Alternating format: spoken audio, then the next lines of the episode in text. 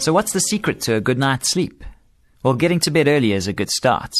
Good day and thank you for joining us for the Focus on the Family Minute. We all have restless nights where we struggle to get to sleep, but for some people it's a regular occurrence, and usually just a few lifestyle changes can make all the difference. The primary key is to get to bed at a decent hour. That means forcing yourself to turn off the TV and slip under the covers. It's also not a good idea to have television in your bedroom. It's too tempting to flip it on when you find yourself tossing and turning. Daily exercise is a big help, but not right before bedtime.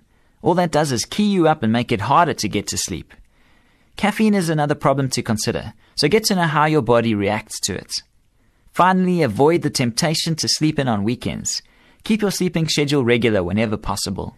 For more information on family issues, please call Focus on the Family in South Africa on 031 716 3300 or log on to our website at safamily.co.za.